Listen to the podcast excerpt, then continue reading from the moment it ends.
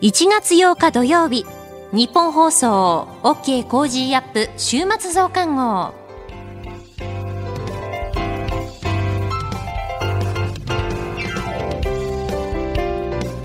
ニッポン放送アナウンサーの新行市佳です。OK Cozy up 週末増刊号。今週の放送でセレクトした聞きどころ番組へ寄せられたメッセージ今後のニュースの予定などを紹介していくプログラムです。毎週土曜日の午後に更新しています。OK Cozy up 週末増刊号。まずは今週の聞きどころそしてこれからのニュースの予定の紹介。さらに Cozy up コメンテーターがゲストと対談するコーナー。今月は経済学者の飯田康之さんと作法家の三枝理枝子さんが登場します。後半はトレーダーで株ブロガーのひなさんから今週の株式市場のまとめと来週の見通しについてお届けします。さあ、今週のニュースを振り返っていきましょう。今週は地域的包括的経済連携 RCEP 発行、米ロ首脳電話会談、ウクライナ情勢で協議、中国習近平国家主席新年の演説で台湾統一に意欲、岸田政権発足から3ヶ月、香港市場で中国の恒大集団の株式取引を一時停止。岸田総理、オミクロン株感染者全員入院を見直しへ。消費者心理、オミクロン株拡大で4ヶ月ぶりに悪化。トヨタ、アメリカの新車販売で初の首位。岸田総理が沖縄、山口、広島にまん延防止等重点措置の適用を表明。こういったニュースについて取り上げました。今週の聞きどころですが、1月5日水曜日にジャーナリストの佐々木俊直さんと取り上げた EU による原発グリーン認定に加盟国は二分化というニュース、こちらを振り返っていきます。それでは今週のプレイバック EU による原発グリーン認定に加盟国は二分化今月1日 EU が発電時に二酸化炭素を出さない原発をえー、天然ガスとともにグリーンな投資先として認定する方針を発表したのに対しドイツやスペインなど脱原発派の加盟国や環境団体が3日までに強く反発しています。一方で推進派のフランスなどは歓迎し原発をめぐる各国の溝の深さが改めて浮き彫りとなっております。この CO2 削減と原子力発電について、うん、これはね、今、エネルギー問題とその温暖化の問題考えるで、はい、もう主戦場の議論ですよ、完全にね。主戦場。どっちが正しいかっていうふうに明確に言い切るのはよくないと思うんだけど、えー、少なくとも議題には載せる僕は必要あるんじゃないのかなっていうね。で、実際ね、アメリカ、ヨーロッパの環境保護活動家で、はい、結構最近ね、向こうのメディアで報じられてるんだけど、原発容認派に回る人がだんだん増えてきている。今までは反対してたけれども。そうそう反原発、再生可能エネルギー、地球温暖化、反対と。ね、その、まあ、いわゆる、反原発と、はい、えー、温室ガス抑制っていうのはワンセットで語られてきたんだけど、それがね、ワンセットじゃなくなってきてるっていうのが最近の流れなんですよね。で、これも簡単なことで、はい、結局、今までは火力に頼ってた、まあ、要するに原油、ええ、石炭、それから天然ガスですよね。はい、で、これはまあでも、どうしても二酸化炭素を出してしまうので、そっちは抑制して再生可能エネルギーにって話だったんだけど、やっぱりやってみると、再生可能エネルギーだけでは、ベースロード、いわゆる安定供給の電源にはならない。ね、先ほど指摘された、風が吹かなかったから、スペインだとかイギリスで風力発電足んなくなっちゃってってそうなんですよね、うん、ちょうど僕ね、年末年始、軽井沢ずっと行ってたんですけど、であの辺車で結構、あの佐久平とか、はい、八ヶ岳の山麓とか走り回ってると、そこら中にあの太陽光パネル、最近ね、えー、メガソーラーとかできてるんだけど、山肌削ってね。そうそう、でもね、この年末年始、結構ね、あの長野県北あの東部地域、雪降ったんですよ。はい、そうですよね。行ってみたらね、全部雪に覆われていて、もうパネルが全部真っ白になってるって。確実にゼロです。よ、ね、確実にゼロです。だから結局雪降るとソーラーパネルは動かないっていうね。で、日本もだからね、ソーラー増やしすぎて結局雪降るとダメだし、はい、天気悪いとダメだし、なおかつほら、台風来ると倒れるし、で、ね、あと、この前もね、熱海とかでありました、うん、あの因果関係は鮮明ではないですけども、まあ、川の源流とかに設置するとね、土砂崩れの原因にもなるしっていうんで、うん、あんまりにも再生可能なエネルギーやりすぎても、それはそれでいろいろ逆に問題が出てくる自然破壊とかね。うん、で、まあ、じゃあ風力はどうなのかって、まあ、洋上風力とかまだ試されてるけど、まだ完全に安定的にね、ね実用化されるまで至ってない。で、地熱に関しても、まあ、ね、今まで散々やったけど、まあ、うまくいってないわけですね、現状、地熱っていうのはね。えー、お金がかかる割にエネルギー取り出せる量が少ないっていう問題があり。はい、っていうようなことで、結局、将来的にはね、再生可能エネルギー、さらにテクノロジーが進化していけば、期待はできるんだけど、現状ではね、これが安定供給の、えー、にはならないと。で、なおかつそれで火力も使わないとなると、どうするかってもう原発しかないんじゃないのって話にはまあ、だんだんなってきてるわけですよ。で、ここをね、ちゃんと議論しないとだめだよねと。はい、この前もね、朝日新聞が、あの福井県の美浜原発再稼働を始めたって話で、はい国の執念を感じたみたいなね、なんか執念。執念で感情論。感情論で書いてんだけど、はい、すごい長い記事でね、一生懸命読んでみたんだけど、その記事ね、一言もね、その、うんうん、要するに地球温暖化対策のために、原発是か非かっていうね、はい、そこの、なんだろう論点が一つも込められてないんですよ、記事の中に。で、ひたすらその再生可能エネルギーにすべきであって、原発は全廃すべきだっていう論調でしか書かれてない。はい、で、そのね、脱原発がそもそもすべての大前提であるっていうね、えー、議論の立て方自体がもう今や成立しなくなってると思う。う311の後ね、2011年の。確かにそういう議論だったんだけど、はいえー、あれから10年経ってやっぱりね、その地球温暖化の問題が非常に強くなってきて、えー、なおかつその原発自体も、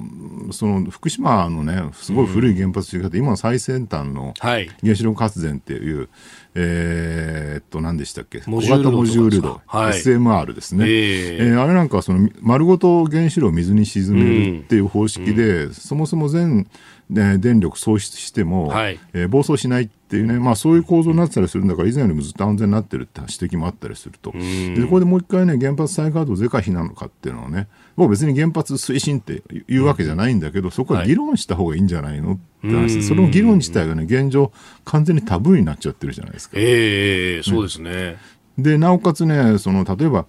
なんだろう、この前もあの小泉環境大臣の時に、うん、ほら、あの、日本がね、はい、化石賞みたいなのが、い。まだになぜか石炭火力やってるからだみたいな、批判をね、ヨーロッパからされてるんだけど、はい、でもその批判してる、例えばドイツだってね、うん、もうこのこの今回ほら原発、ね、廃止しましたけど、3期かな。そう言いながらお前らフランスから電力買ってるだろうっていう、ね、そうなんですよね。で、フランスの電力はっていうと、ほとんど原発で作ってるよそうなんですよ。ね、フランスは原発大推進国ですからね。で、ヨーロッパで結局、まあ、EU っていう枠組みがあって、西側諸国がみんな寄り固まって生きていてですね、はい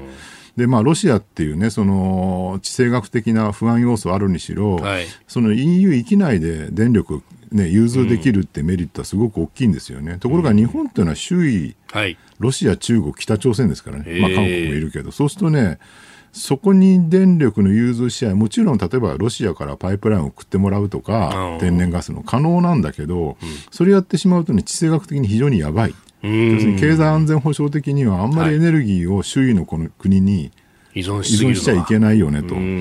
で、じゃあやっぱり火力なのかっていうと、石油ももちろんね、その地球温暖化の問題あるにしろ、それ以外にもやっぱり、そのね、海峡をずっと渡ってマラッカとか、えー、日本までシーレーンを運んでくるっていうね、はい、この、まあ、やっぱリスクもすごい高いわけで、で、そうなるとね、日本としてやっぱり、原発をやるのか、もしくは石炭ですよね、石炭ね、化石賞とか言われてバカにされてるんだけど、日本の高性能な石炭火力は相当 CO2 の排出量が減らしていると。で、このプラントを実際ね、はい、アジア、アフリカとかに輸出して、そうですね、これまた批判されてるんだけど、うん、じゃあ日本がその高性能な石炭火力をやめてしまったらどうなるかというと、中国の CO2 大量に排出する石炭火力のプラントが、えー、その穴を埋めるようにね、うん、アフリカとかアジアにどんどん輸出されてしまうから、結局、世界全体の CO2 は減らないっていうことになってしまう。でそもそもさらに言うとね、ええ、世界中の CO2 排出の大半を占めてるのは中国とアメリカですから、日本はごくわずかでしかないわけで、はい、日本国内でね、そんなにね、抑制して、えー、国内だけの,、ね、その需要を減らしたとしても、あんまり体制に影響ない、それだったら、えー、中国の,、ね、その石炭火力とかの輸出をやめさせるために日本が石炭火力の高性能なものを積極的に輸出して世界全体の排出量を減らすとかねそっちの話をした方がいいんじゃないかなと。あらゆるところにねなんかこうトレードオフというか、はい、バランスがあるんですよ。えー、でそれをすべて考慮した上で石炭の問題もあり、うん、その経済安全保障の問題もあり地球温暖化の問題もあり、うんっていうことをね考慮した上で判断していくっていうのが大事なんだけど、えー、なんかそれを全部バーンと跳ねのけて、うん、反原発だって言ってるだけで済むわけじゃないだろうっていうね。う再生可能エネルギーって、まあそれは一面の理想としては素晴らしいきらびやかなんだけど、うん、あれ反対から見るとちょっと別の世界があるぞっていうところですよね。そこのね、なんか単純思考から逃れない。ちょうど先日もほら朝日新聞の記者が、はい、あの薪ストーブはね SDGs だとか書いてちょっと炎上したりしてましたけど。でね、あのエネルギーの専門家の人からすると、いや 薪ストーブはまずありえないんですよと、ね、どんだけこう物質が出ると思ってるんですかみたいな話、ね、日本は実際江戸時代はね原油もガスもなかったから、えー、薪と炭が資燃料でやりすぎた結果、はい、全部山がハゲ山になっちゃって、そうですよね、この間お話されてましたね。持続性がなかったわけでしょ、うん、でそれを、だからもちろん趣味で僕は焚き火とか大好きですし、はい、薪とか燃やすの全然あの否定しないんだけど、個人でやる趣味を、それをなんかね、社会全体に当てはめて SDGs とか言ってしまうからおかしなことになるわけで、でその社会全体で考えるときは、必ずそのトレードオフとかバランスのね、はい、問題を考慮にながら議論しなきゃいけないっていう、まあ、そこが忘れ去られてる典型的なケースですね、あの薪ストーブの話はね。本当、そこの中で、で、しかもこの、クリーンで環境にっていうのが、うん、まあ、ある意味、錦の御旗のようにですね、やってない国を叩く口実にもなるし、うん、そして日本はその標的になりやすいし、うん、で、えー、自動車も今標的になってるとか、ね、これはそう考えると一筋縄ではいかないっていうか、うん、EV の問題だってねトヨタの社長も散々言ってますけど、えーえー、そんな単純な話じゃないぞと、うん、それ作ってる電気で CO2 ガンガン出てんじゃんって確かにその通りっていうね。ですよね、うん、その辺の何なんですかねこれはうまい広報の仕方だとか、うん、使い方っていうのが大事になってくるんですかね。日本ももうちょっとねコミュニケーション能力高めて海外に対するちゃんと反論していかないとダメですよねここはね、いやあの金融の専門の人なんかに聞くと、そこにこの SDGs っていうと株価とかあるいはあの会社のこう決算の表とかとは別の視点で値が動くっていうのを新たにこう指標を作ろうとするヨーロッパこういうところがうまいんですよ、みたいな話をしていて。SDGs もねなんかね環境に意識高い人がちょっと SDGs って言うとかっこいいみたいななんか風潮になっちゃっててでもあれ言いながらね、その25でしたっけ、目標の第一位は貧困ですからね、はいで貧困問題抜きにして、SDGs 考えちゃいけなくて、例えば、その地球温暖化対策をね、徹底的にやったらどうなるかというと、7000万人ぐらい飢餓の人が増えるみたいなね、試算を立命館大学の先生かな、あのそういうとあの数値出したりしてるわけで、はい、やっぱそこにも一つのトレードオフが生まれるわけですよ。えー、そこまで考えた上で SDGs って言ってほしいなと。なんか私、環境問題考えてますよっていうニュアンスで SDGs、SDGs って言い過ぎて、だんだん SDGs って言葉聞くのに最近嫌になってきたんですけどね。全体として何をこう目指すのかっていうところですよね。全体最適化です。うんえー、EU の原発グリーン認定というところから、まあ、あ SDGs 等々というところまでお話しいただきました。この後はこれからの1週間のニュースの予定、コメンテーターがゲストと対談するコーナー、そして後半は今週の株式市場のまとめと来週の見通しについてお届けしていきます。どうぞ最後までお付き合いください。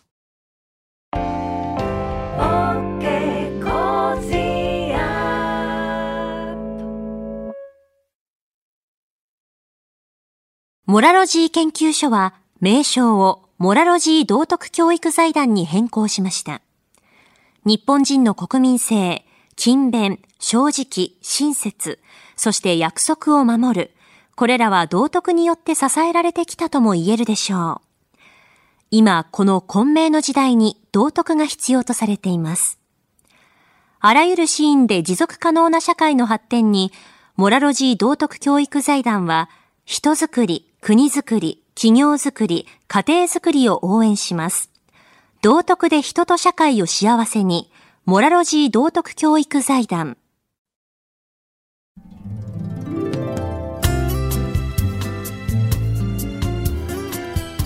OK Cozy up 週末増刊号。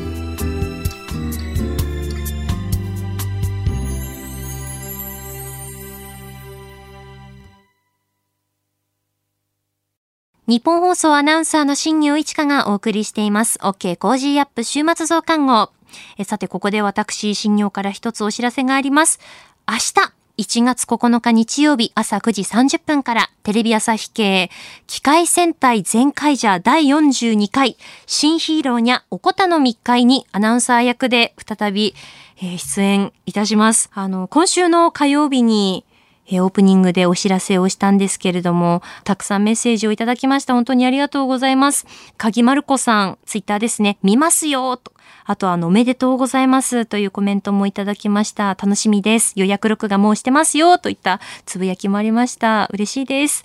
あの、その中でですね、お知らせをそのツイッターにもアップしたんですね。番組のツイッターとあと、インスタグラムですね。スタジオにロボたちをこう、ずらりとこう、並べて写真を撮って、その写真とともに出演しますというお知らせをしたんですが、コメント、えっちゃんさん。えー、2度目の出演おめでとうございます。写真のグッズは私物ですか？といただきました。あの、この質問は実はたくさんいただきまして写真をせっかくだからこう撮りたいなと思ったので、えー、前回王、ジュラガオン、ブルマジーン、前回獣王、カッターのアリッキーをこうずらりと並べて写真を撮ったんですが、全部私物でございます。家からですね、こう大きな袋に家で組み立てて1体ずつ入れて持ってきまして放送が終わった後にこう並べて写真を撮ったという感じですね。あのとあるディレクターからはスタジオを勝手にトイザラスにするなと怒られました。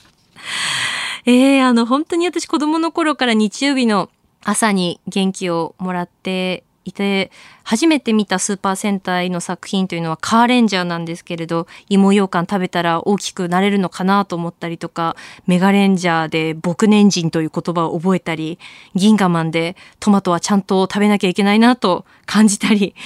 子供の頃は特にこう楽しい時間ではもちろんあったんですけれど、それと同時にどこかこう学びの時間というか、そういったところもあったなと思っています。先月ですね、水道橋のシアター G ロストに行ってその全開ジャーショーを見に行ったんですけれどその全開ジャーショーを本当にキラキラ輝く瞳で見つめている子供たちの姿を見て、なんかそんな自分の子供の頃を思い出して、まああの子供の頃も今も私あまり変わらないと思うんですけど、ちょっとグッときたりとかもしてましたね。えー、ずっと大好きだったからこそ再びあのこのような機会をいただいて感激でした。明日日曜日朝9時30分からテレビ朝日系で放送されます機械戦隊全開じゃよろしければご覧になっていただければなと思います。おそらくあの月曜日の放送でそのまあ撮影の話であったりとかもできるのかなと思っております。よろしくお願いします。さあ続いてはこれからのニュースの予定を紹介します。1月9日日曜日、大相撲初場所。1月10日月曜日、成人の日、アジア金融フォーラム。1月11日火曜日、定例閣議。東京証券取引所が各上場企業による新市場区分の選択結果を発表。11月の景気動向指数発表。1月12日水曜日、11月の国際収支発表。12月の景気ウォッチャー調査発表。上野動物園で双子のパンダの一般公開始まる。1月14日金曜日、定例閣議、小池知事定例会見。続いては、来週1月10日月曜日からの飯田工事の OK 工事アップコメンテーターのラインナップを紹介します。1月10日月曜日、ジャーナリストの宮崎哲也さん。11日火曜日、ジャーナリストの長谷川幸宏さん。12日水曜日、数量政策学者の高橋洋一さん。13日木曜日、番組初登場、多摩大学ルール形成戦略研究所客員教授で事務局長の井形明さん。14日金曜日、外交評論家で内閣官房参与の三宅邦彦さんです。コメンテーターの皆さんは6時台からの登場、ニュース解説をしていただきます。この後はコメンテーターがゲストと対談するコーナー、経済学者の飯田康之さんと作法家の三枝理恵子さんが登場です。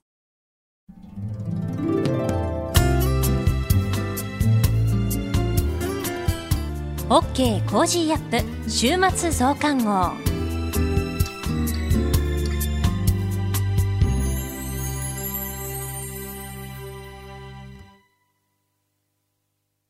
モラロジー研究所は名称をモラロジー道徳教育財団に変更しました。日本人の国民性、勤勉、正直、親切、そして約束を守る、これらは道徳によって支えられてきたとも言えるでしょう。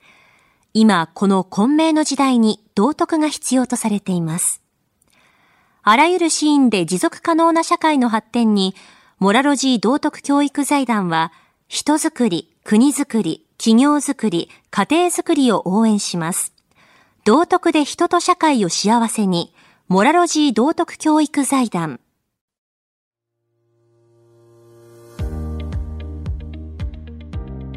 明治大学政治経済学部の飯田康之です。この配信は日本や世界を取り巻く様々な問題を掘り下げる対談番組。今回のお相手はパッションジャパン株式会社 COO、CS コンサルタントで作法家の三枝理恵子さんです。よろしくお願いいたします。よろしくお願いいたします。前回、えー、お話したのが日本人の道徳観、まあ、日本的道徳観と言ったらいいのかもしれませんが、えー、こういった考え方が、まあ、まさにあの、三枝さん自身の、まあ、本業の一つである外国人材の日本企業への紹介という中でも重要な役割を果たしている。えー、その中で、まあ、海外でもこの日本的なモラルであったり、日本的な道徳観というのが注目されているということを伺ったんですけれども、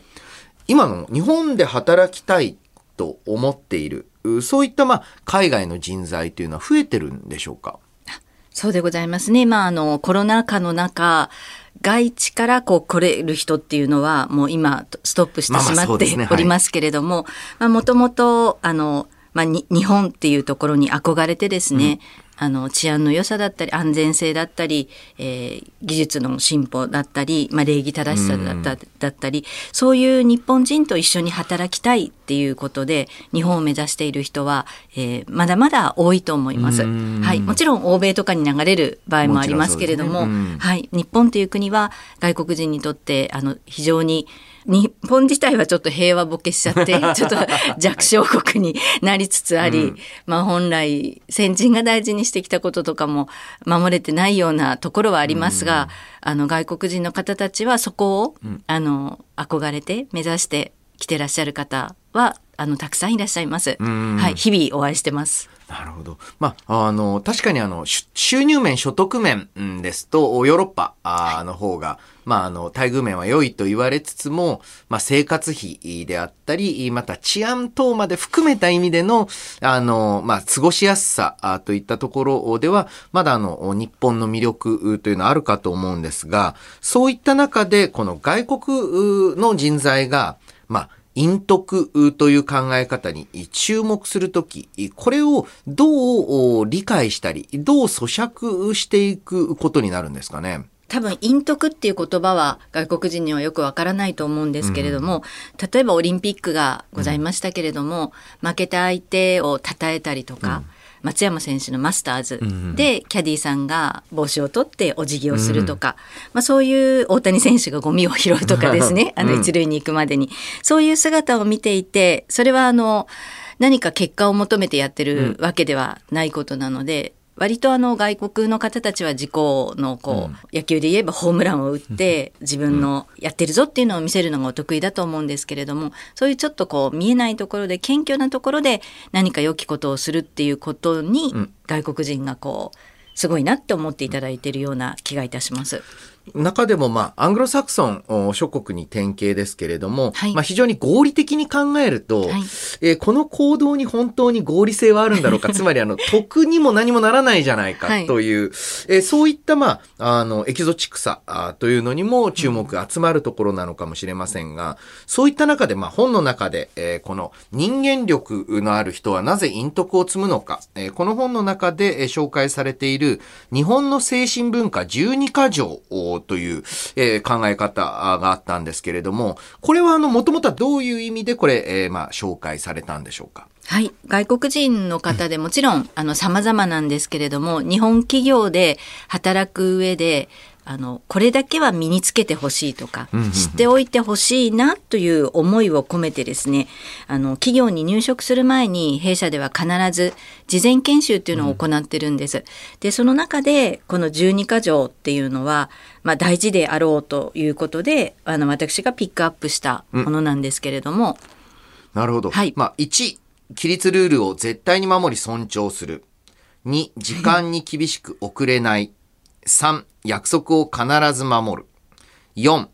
5S、整理整頓、清掃、清潔、しつけを大切にする。えー、等々、やや抽象的なものから具体的なもの。家族、仲間、上司、会社を好きになって大切にするとかですね。えー、こういったところも、まあ、注目できるところかと思いますけれども、この、まあ、外国人が、まあ、日本企業で、まあ、働く、まあ、人材マッチングをする過程で、この12の中で、えー、まあ、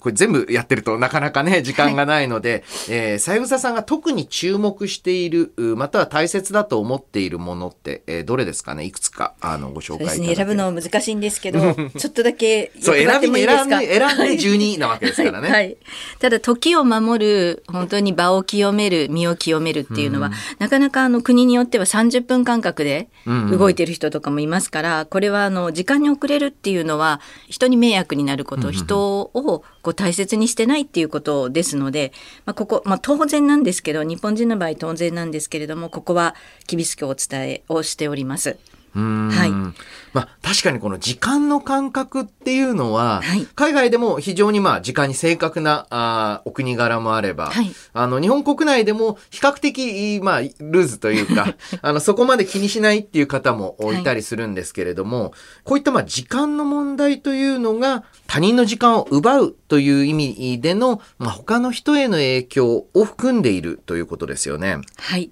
あの、これは私が、あの、直に説明しているところで、外国人が、ん？ってわからないのが、うん、10番目の自己犠牲なんですよ。自己犠牲の尊い思いを持つっていうと、みんな、何ですか？っていう感じになりまして、まあ、犠牲っていうと、あの、あまりこう、いい、あの、ニュアンスではない、響きではないと思うんですけれども、やはりあの、弱いから犠牲になるんじゃなくて強いから犠牲になれると思います。うん、で野球で言いますと犠牲バンド犠牲フライっても当たり前のように日本の中ではありますけど、やっぱりホームラン打って自分がみんなから称賛されてみたいなあの、文化で育ってきてますので自分がやりたくないことでも大変なことでも、自分が、まあ、この人のために何かできないかなって思ってやっていくっていうことをやってごらんっていうと、あそれでもちょっとよくわかんないんですよ。で、なんかラグビーで。 One for all。One for one ですね。はい。その精神を言うと、まあタックルって痛いですよね、体当たりしてって。だけれども、まあ、ゴールさせるために、うん、あのああやって自分が痛いのにやっていくって役割ももちろんありますけど、そんなことを言うとああなるほどみたいな。はい、助け合ったりするにはやっぱり自分から自己犠牲をやってみるといいよっていう話をしております。これがまた日本人の道徳の不思議なところであり特徴的なところだと思うんですけれども、はい、強いものが自分を犠牲にするこれ宗教上の記者であったり、えー、神に捧げる犠牲というのは、ある意味、キリスト教文化圏であれば、またはイスラム教文化圏であれば、非常にすんなり受け入れられる。ねはい、一方で、この、日本の自己犠牲って神に捧げてるわけでもないわけじゃないですか。そうですね。あの、それが非常に不思議で、うん、何のための自己犠牲なのかというところで、はい、やはりまあ立ち止まってしまうところもあるのかと思うんですけれども、はいはい、そういった部分、日本人はその、の自己犠牲、そして陰徳だって、まあ、あの、自己犠牲とまで言うと大げさなんですけれども、この陰徳を積むっていうのは、なんか誰のためでもないことをやってているわけですよね。うん、それを支えている、まあ、あの、日本人の心性っていうのはどういったところにあるんでしょう？あそうですね。誰のためでもないんですけど、実は自分のためになっていて、うん、でも自分のためになるからやるって言ったら、陰徳でも自己犠牲でもないと思うんですが、うん、自然にそうなってるということだとは思うんですね。はい。なるほど。何かその、まあ、神様っていう、はっきりしたものがあるわけではなく、または、あ仲間のためにっっていう顔の見える対象があるわけではないんですけれども、何か、その、もしかしたらこれは、えー、厳密に言うと一種の神なのかもしれないんですけれども、はい、何かに評価されてたり、何かに見られてる、うん、またはそれが自分自身が自分自身の行動に納得できるかどうかっていう基準で見てるっていうのがちょっと特徴的ですよね。おっしゃる通りで分かりやすくお話しいただいてありがとうございます。えー、自分のもう一人の自分が見てるんですよね。でやっぱり神ってあの私は自分の中に神がいると思っているので、その神に対してあのその善良なる自分がどうするかっていうところが見られてるんじゃないかなっていうふうに思います。そしてまあ、三枝さんのお仕事が外国人材の日本企業へのマッチングということで、えー、外国人に身につけてほしい精神性という形式で紹介いただいたんですけれども、これと別にあの、えー、当然日本人のために、日本人が日本人らしく働いたりするための心得でもあるわけですよね。もちろんでございます。できれば若い方々への、うん、あの啓蒙っていうことで使っていきたいですね。あと日本人もあのマネジメント人材っていうのはご紹介や育成をしているので、はい、あの冒頭あの1からそうですね5ぐらいまではあのお伝えしないんですけど、6から12ぐらいの部分はやはりあの日本人の方もあの、日本人らしく生きるための心得として必要なものではないかなともう一度こうしっかり見つめ直さなければいけないところではないかなと思っております。はい、まあ、外国人材の日本企業へのマッチングというとすぐですね、日本語の話、日本語能力の話ばかりになりますし、はい、今度は逆に日本の、まあ、人材が、えー、海外企業、特にまあヨーロッパ系、えー、またはアメリカ系の企業で働くとき、何かその交換の議論が語学力の話ばかりになってていて、はいはい、えー、うん、正直ですね、その、まあもちろん、ね、えー、言葉が全く通じないっていうのは難しいのかもしれませんが、むしろ、その、一緒に働くっていうことは、あの、日本語ペラペラ喋れるかどうか以上に、その、精神性であったり、共有できる倫理観みたいなものが重要になってくるということですよね。おっしゃる通りです。もちろん、あの、日本語検定何持ってないとダメとかね。あの、もちろん、あの、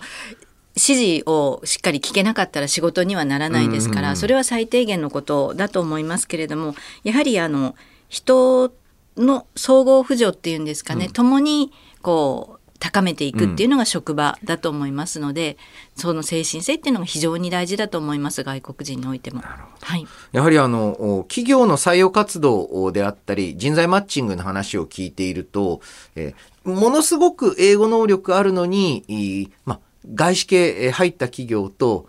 その、ノリと言いますか、はい、簡単に言ってしまえばノリなんですけれども、はい、何かあの空気感が合わなくて長続きしない、うん、えー、それはまあ逆もまたしかりだと思うので、はい、非常に注目できる面白い概念だなと思いました。ありがとうございます。はい。次回はですね、えー、この陰徳、そしてこの陰徳を積むということについて、その人間力との関わりについて、えー、お届けしたいと思います、えー、本日はありがとうございました。ありがとうございました。経済学者の飯田康之さんと作法家の三枝理恵子さんの対談をお送りしました。このポッドキャストをお聞きのリスナー10人の方に、三枝理恵子さんの著書、人間力のある人はなぜ陰徳を積むのかをプレゼントいたします。ご応募は番組宛にメールをお送りいただくか、番組ホームページにあるプレゼント応募フォームをご利用ください。件名に本プレゼント希望と明記の上、住所、氏名、年齢などの必要事項をお書き添えいただき、ご応募ください。なお、当選者の発表は発送をもって代えさせていただきます。OK Cozy up 週末増刊号。今週の株式市場のまとめと来週の見通しについて、トレーダーで株ブロガーのひなさんに伝えていただきます。それではひなさん、本年もよろしくお願いします。はい、ひなです。2022年が皆様にとって明るく希望にあふれる一年となりますように、本年もどうぞよろしくお願いいたします。それでは今週も個人投資家の視点で今の株式市場をお伝えいたします。今週のポイントはトヨタの本気と車関連の期待値です。年始からアメリカではダウ平均と S&P500 が史上最高値を更新し、日本株も第8回の日経平均は500円以上の急上昇となりました。第8回で値上がりするのは4年ぶりとなりました。中でも脱炭素関連と言われる銘柄が人気化していました。トヨタは先日 EV に力を入れていくことを発表しましたが、今度は次世代車の頭脳にあたる基本的な車載ソフトウェアを実用化するという自動運転に関する報道も出ました。4日と5日に株式分割考慮後の上場来高値を更新しています。自動運転関連として愛産テクノロジーは一時ストップ高をつけていました。新たな車に対するニーズが上がることで、電装やルネサスエレクトロニクスも上昇してきています。EV に自動運転、車関連の期待値が高くなっているようです。第8回の日に大きく上昇した銘柄が、その後注目されることはよくあります。この法則に倣えば、今年はトヨタをはじめとする自動運転関連などが柱となっていくのではないでしょうか。EV や自動運転は今後息の長いテーマになっていきそうです。二つ目のポイントは、マザーズ指数の大幅下落です。世界的な金融緩和が転機を迎え、金利上昇や経済回復の鈍化懸念が相場を下押ししているようです。マザーズ市場は昨年12月にも大幅な下落を経ていますが、年明けも戻ることなく一段安となっています。信用取引を行う個人投資家が多い市場なだけに、下落局面になると売りが売りを呼んで急落しやすいのが特徴です。どうしてここまで売り込まれるのか。個人的には、東証の市場再編が実施される4月に向けて、スタンダードになる前の銘柄整理が行われているのかなと思ったりもしています。スクラップビルドという言葉がありますが、立て直すためにマザーズ市場は今、スクラップに入っているのかな？と思いを巡らせています。新しくこれから生まれ変わる。それまでの苦労と思って売り一循環が出るのを待ちたいかなと思います。来週のポイントは、決算発表とバリュー株に期待です。月曜日が休場で立ち会い日数は4日間となります。年明け早々から荒い値動きとなりましたが、新型コロナの感染が拡大傾向にある点は、引き続き懸念材料となりそうです。そして来週は、決算発表が319社と集中しています。ファーストリテイリングや安川電機などの決算には注目が集まりますね。決算内容が交換されれば見直し買いが入りますし、短期資金が決算銘柄に集まりやすくなります。金融引き締めを警戒して成長株であるグロース株から資金を引き上げる動きは続きそうです。機関投資家による売りや個人のお衣装拡大が観測されるなど需給不安は残りますが、割安株であるバリュー株の底堅い動きを来週も期待しています。今週の相場格言。損切りは最高のリスクヘッジである。